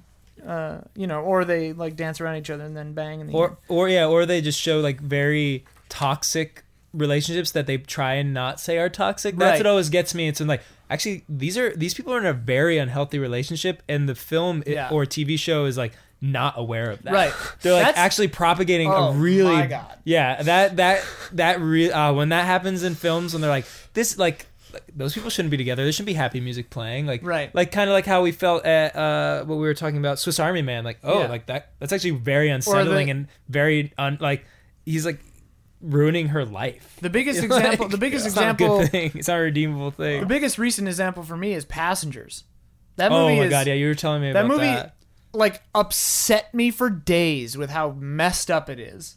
Like it's basically just Stockholm syndrome. The movie it's ridiculous. Uh, but I do suggest uh, Nerd Writer One has an amazing video called Passengers Rearranged. I think where he takes her segment and puts it first and how that makes this movie way better. And then like the Twilight Zone ending that he proposes is incredible, and I really recommend you watch that movie or that video. Uh, almost done here, real quick. I just do I do want you know we're easy allies. We talk about video games a lot. I do want to uh, just briefly. I, I asked. What about uh, what are video game examples of magical realism? And I think like Metal Gear Solid is like a huge one because Oh like yeah. and Nier Automata, like any of these games that like play with the conceit of video gaming itself, where like you are the rube, kind of like you know that kind of stuff is really interesting. Uh, Kentucky Route Zero is like a very Lynchian kind of like I think of uh, just I, I just played uh, What Remains of Edith Finch, but I think of Unfinished Swan. Unfinished Swan. is I got to play on Edith Finch too. I haven't played Yeah, that. Uh, beautiful. Samuel Cardwell, you'll like this one, Hubert. Samuel Cardwell offers uh, Life is Strange is a pretty great example of magical realism in video games. It's a thoroughly realistic setting wherein the main character and only the main character has one unexplained supernatural ability. Yeah, It's like And liar then- liar. and yeah, the, like uh, liar liar, basically. Yeah. and the and the Life is Strange of this year, Night in the Woods. You know, it's just a bunch of an- Oh, yeah, they're all yeah. animals. Yeah. they're all animals, but it's real life. So yeah, I was at college and back. You know, and she's a cat. Right, right. It's like yeah. uh, just a few other like uh, thoughts that I liked that I couldn't really fit into anything. Uh, Alexander Ziranov uh, asks, "Does the five-point palm exploding heart technique from Kill Bill count?" I was hoping I we'd talk I would about. say probably. I was hoping we'd talk about Tarantino. Yeah, Tarantino You know, 'cause brushes up against this a lot. I think. yeah. Yeah. Like, uh, you know, just in a lot of weird different ways. You know? Yeah, it- you know, I, I've heard the word surrealism thrown around a bit. And, Yeah. you know, he he definitely dances the line of surreal and magical. Yeah. Yeah. well, I mean, I think about uh, you know, the bride's mentor, like uh, I can't remember his name, but the guy with the like the big beard, you know. Yeah. And like how she gets out of that uh, coffin and like all Pai that kind of, yeah, Pai Mei, yeah. Yeah. Like yeah, there are elements of it all over the place. It's pretty. Yeah, I wonder. Yeah, is it because it she's like was taught it and it's part of that hyper Right. hyper real world? Is it magical? Because like it's kind. Right. Yeah, it's that- a technique it that she blurry, learned within yeah. this. Yeah. Yeah. I mean, that's the takeaway from today. Oh, Alejandro Medina uh, also brought up the yellow bastard from Sin City. Like, he's Yeah, just some just- yellow he's just bastard. Like, yellow. what's up with that? Freak. Um, yeah, yeah, that actually makes me want to talk about too because we were talking about a little bit of, about Watchmen and, and Scott Pilgrim, yeah. um, and some animated movies. Does it matter if it was a comic before? Because I feel like comic books don't really have to set up rules as much. Right. You know, when I go into a comic, I know I'm reading a comic book. Like there might there's going to be Yeah. some some kind of Well, and like it's it's much like prose. Like in you know in a film, you've got to show stuff. yeah. Like in a book, uh, like Blood Meridian, for example, like characters in a lot of Cormac McCarthy works. Um, and I do think that the film, the Coen Brothers film, No Country for Old Men, captures this really well. But like, my interpretation of a lot of McCarthy's characters are not that, not that they're humans. They're more like they're like we talked about with Mad Max. Like they're forces of nature. Yeah. You know, like Judge, the Judge in Blood Meridian is more of a more of just like the embodiment of violence and change than anything else. You Mm-hmm. know, like it's interesting because books can just do that. They can just be weird Yeah. and they don't have to show it. Yeah. So Yeah. they can be more vague. The way it came out, I don't want to say I'm like comics don't have to set up as much Oh no, no, or no, something. no. Yeah, yeah. I'm agreeing. I, Yeah, I yeah, think yeah. that I think that in a certain way, It's too, just that, like, comics I- are, are between the two, where it's Yeah. like a visual medium, but you can hide things between the panels. Mm-hmm. You know. and even in just my my perception going in, I'm I'm expecting magical. I'm expecting magic just Yeah. from reading a comic. You know, I don't know.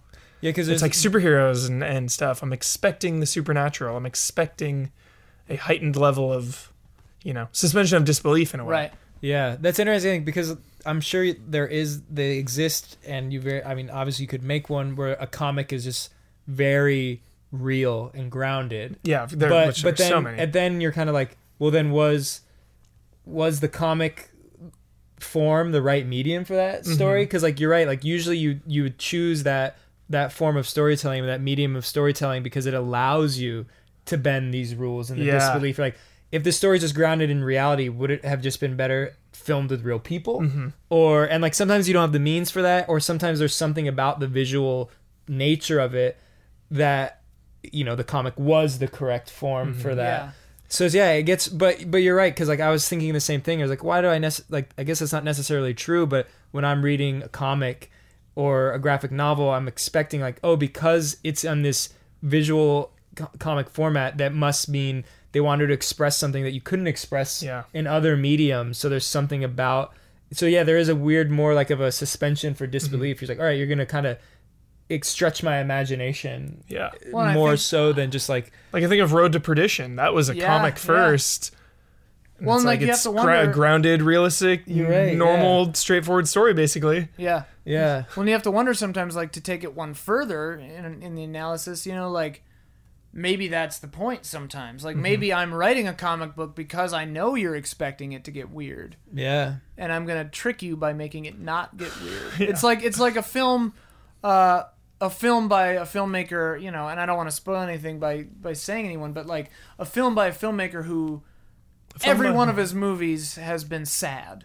You know, every one of this person's movies has been depressing as hell. So then when you go to see the new hmm. one, you're expecting that, you know, and then it has a happy ending, and that blows you away because that wasn't what you bargained for. Mm-hmm. You know, you'd steeled yourself for this like depressing thing, and then you're like, oh my god, you Or know? when Takashi Miike doesn't get weird when he Yeah. makes Thirteen Assassins. Right. I mean, that's why t- Thirteen Assassins is one of my favorite movies of all time because it's his most disciplined work. Mm-hmm. It's his most mature work. It's also startlingly violent, like his other stuff, but it's grounded. You know. Mm-hmm. Yep. Um, all right, two more things to close out. Uh, Fender Belly Bodine uh, suggests that uh, it might be fun if we do a top five segment for every theme.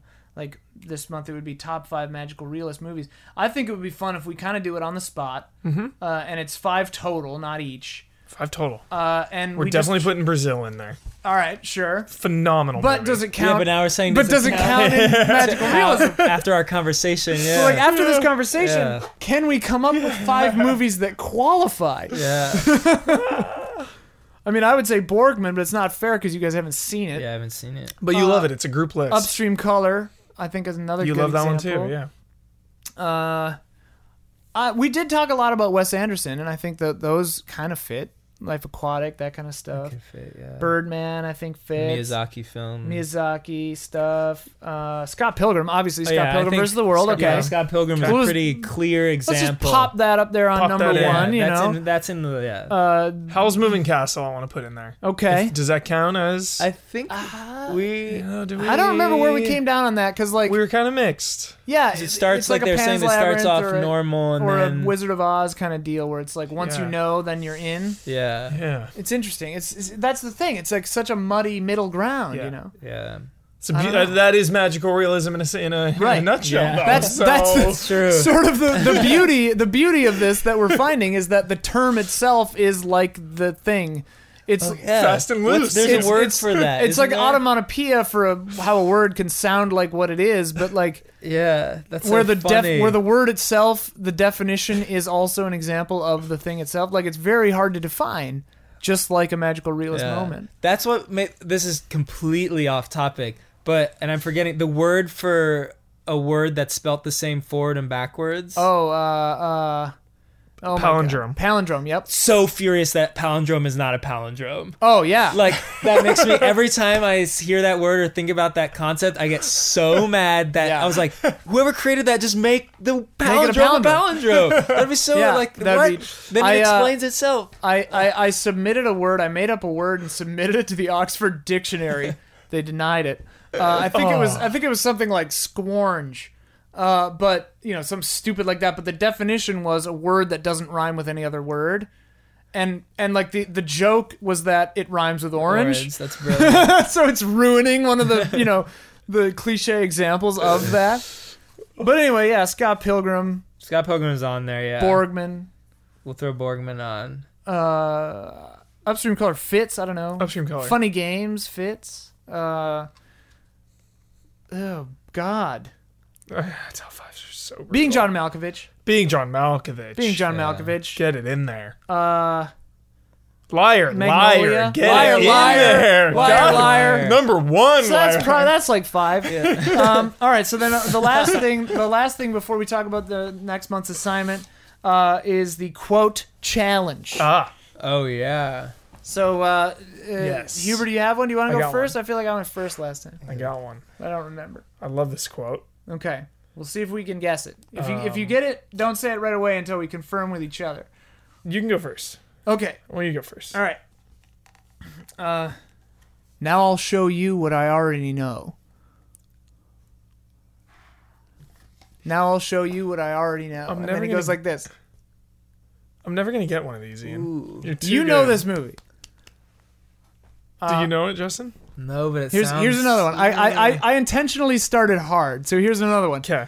Maybe we're at war with Norway. Oh no, maybe we at war with Norway. That's the actual quote. I don't know if I know that one. I'm sure I. This is all the same movie. Wowzer! Wowzer! Okay, how about how about this where one? Where are we right now? How about this one? Yeah, where are Uh, we? Even like what genre Yeah, are like, we even in? All right, how about this one? Uh, checkmate, checkmate, and then he pours coffee on it, and he just goes, "Cheating bitch." all right, all right. Damn, that was those are really good. I picked really hard ones those. Are, all right, because got I it. know that you love want- this movie. Yeah. I know you love this movie, Hubert, so I picked really hard quotes from it. Uh, how about this one? I'm a real light sleeper, childs. Childs? Mm-hmm. Revolver? Mm-mm. No. Oh man. I don't know. You got no. You know it. You I know, don't it. even You know. know, I it. don't you even know know. I'm trying to think You of like other it. ones from it now because don't those are all the ones I wrote down. Uh, Real light sleeper, Childs. uh, you know, I thought this is a this is a paraphrase, but it's like, uh, you know, I thought you might say that. We'll we'll test your blood last. That's a paraphrase. That's not an exact quote, but that's what he says, kind of. I have no idea. Whatever the fuck that thing is, it's mad as hell. The thing? Yeah. Yes. Thank God. Okay. Uh, Dude, those are hard. I know it's putting you on the spot. Oh it's a my stressful God. game. It's a stressful game. We won't get yours. Checkmate, check. That's Yeah, the one that the- I the was like, computer, That scene is and so. then he pours Yes, coffee on it and yes, calls it a yes. cheating bitch. Yeah. They're all going insane out That's there. so funny because Oh. I've seen the. Th- I sh- when I showed Yuli the thing. yeah. Uh, Yuli's my Justin's roommate, roommate, yeah, yeah. he had never seen it. He seen betrayed me once. this was after the betrayal. I showed him the thing, and he was so mad at that scene. He's like, "Why do you have to kill the whole computer?" I was like, "It's because that's his character. He's like an angry, like he's like fed Yeah. up. His, Well, uh, plus, they've been out there yeah, for so long. They just don't care. he just doesn't give a shit. He's just like so mad. Yeah. All right, he's so Hubert, over give it. to us. All right. I try to pick quotes that I like always say, and for Yeah. whatever reason, Yeah, maybe I'll go easier next time, so it's less obscure. But I, I picked a movie off your favorites list because I wanted to make sure you'd seen it. I need to know who he is. I need to stand there. I need to look him in the oh. eye, and I need to know that it's him. Pudge. I've definitely seen this. You've definitely seen it. Oh, Hubert. it's a tough one. It's a tough one.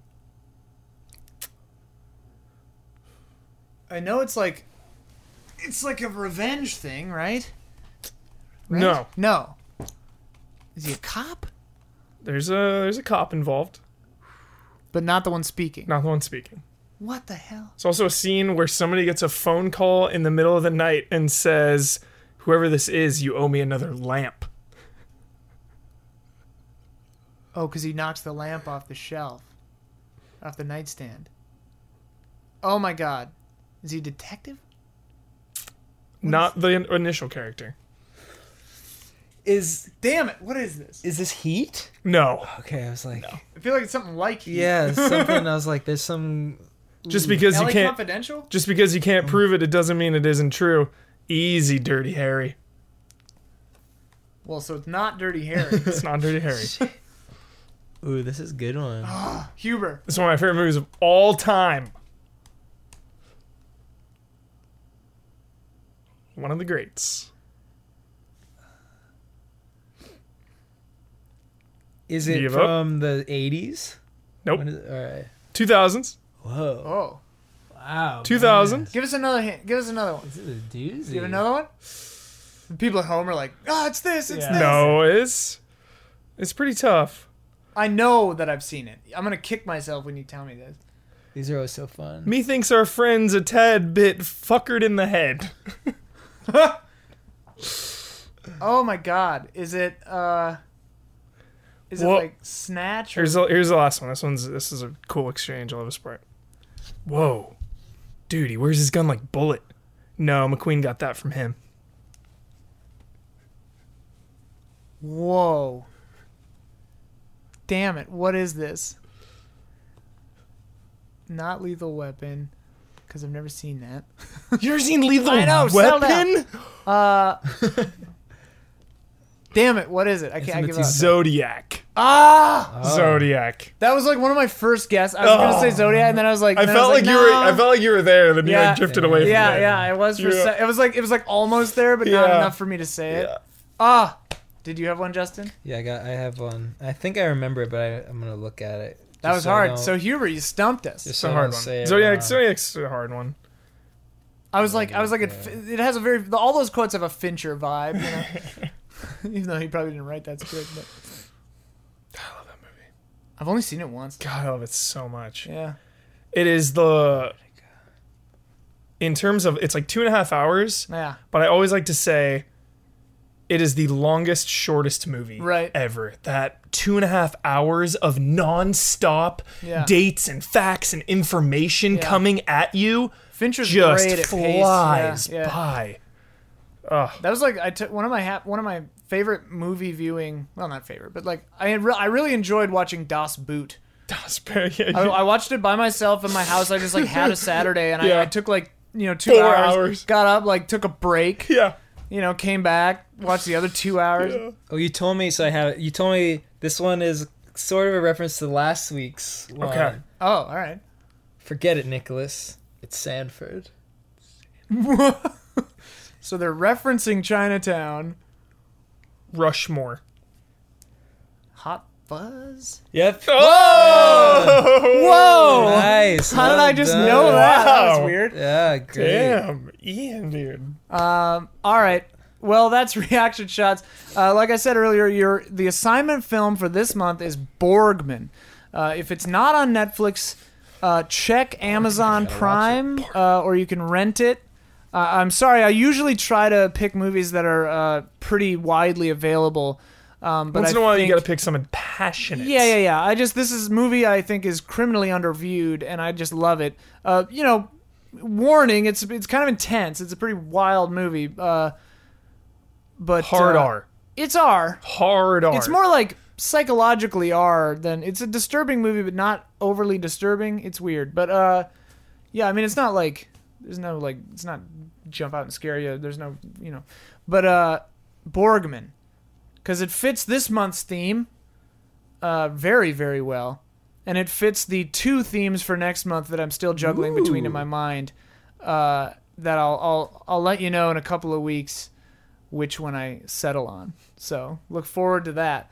Um, but yeah, thank you, Justin and Jelma. Uh, Yeah, uh, what's thanks for your uh, having yeah? me. Thanks for coming. Uh, tell them your Twitter address. Oh yeah, it's uh, at Ekombokom. Yeah. Econ, uh, Ekombokom. Yeah, Uh, Banjo E- Kazooie. yeah. E K O M B O K O M. Uh, that's my uh, Twitter, Instagram, all the good, all the Yeah. good stuff.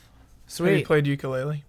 Uh, I'm actually playing it right now. Nice, do you like yeah. it? Uh, yeah, I was talking to my friend about it. It's, it like, I feel like I'm playing an HD re-release of a game that came out Perfect. like right at like like Banjo Tooie. the Yes. sa- Like they Yeah. reskinned it and re-released it. It's Hell like, yeah. like to a fault maybe Yeah. exactly from that era but i love it Nice. i'm just like i because i feel like i would maybe be i haven't replayed banjo kazooie or tooie in a while and i feel like i might get frustrated for some reason, like going back and playing it because like they did, you know, it's updated. I'm playing it on my PC, Yeah. stuff like that. So and it's an it's you know the graphics are updated Yeah. and everything. So I jumped in. I was like, oh my god, this is literally tripping me out. I was like, did I play this as a kid? Like yes, but no. Like, but so I'm I'm very much enjoying it. Uh, I love it, and what Banjo Kazooie has and what this has is just like that innocence. Yeah. There's just like this beautiful innocence and like the music and the characters and the world. Totally. and yeah, so I'm I'm actually yeah playing it right now and very much enjoying it. Yeah. That's great. But I imagine excellent. I was talking to my friend, Hugh. I, if you haven't, I was talking to Yuli about it, and I was like, if you Betrayer. haven't played, yeah, the, I was, Yeah. You betrayed me one time. uh, if you haven't played Banjo Kazooie and like lo- adored them, like I played, they were like I was obsessed with those games. Mhm. I don't know if you would like this, Yeah, probably not. because it is so, i- i- you know, of that era. Totally. So if Yeah. you kind of missed out on it, you might not appreciate that. Missed the boat. Yeah, if you missed the boat, but I was on that boat and now I'm back on You it. back on that yeah, boat. I got my little happy hour. I'm just like, woo! So yeah, I'm enjoying I don't know. it. I don't know if this will hold water enough for a topic for an entire episode, but like movies that if you miss the boat, you won't like them. Like a friend of mine said that they'd never seen Goonies, you know, and we all love Goonies, but Yeah, then like Love it. they watched Goonies when they were like 30, Totally. and they were like, yeah. and I was like, whoa, dude. Yeah. And then I thought about it from their perspective, and without any nostalgia, I wonder, you know. Yeah. Uh, I think it's a good movie. But uh, all right. Uh, thank you very much, everyone, for watching and listening. Thank you, Hubert. Thank, Thank you. you. uh, yeah. Thank you both. Learned some yeah. stuff Yeah, today. thanks for coming by. Yeah, I'm it was sure I'll harass you to come on again. Love to. Would love Uh, to. Yeah. Yeah, but uh, thanks for watching. Good night and good movies. I like that. Enjoy the show. What Enjoy the show. Life, the greatest movie of them all. all right, bye.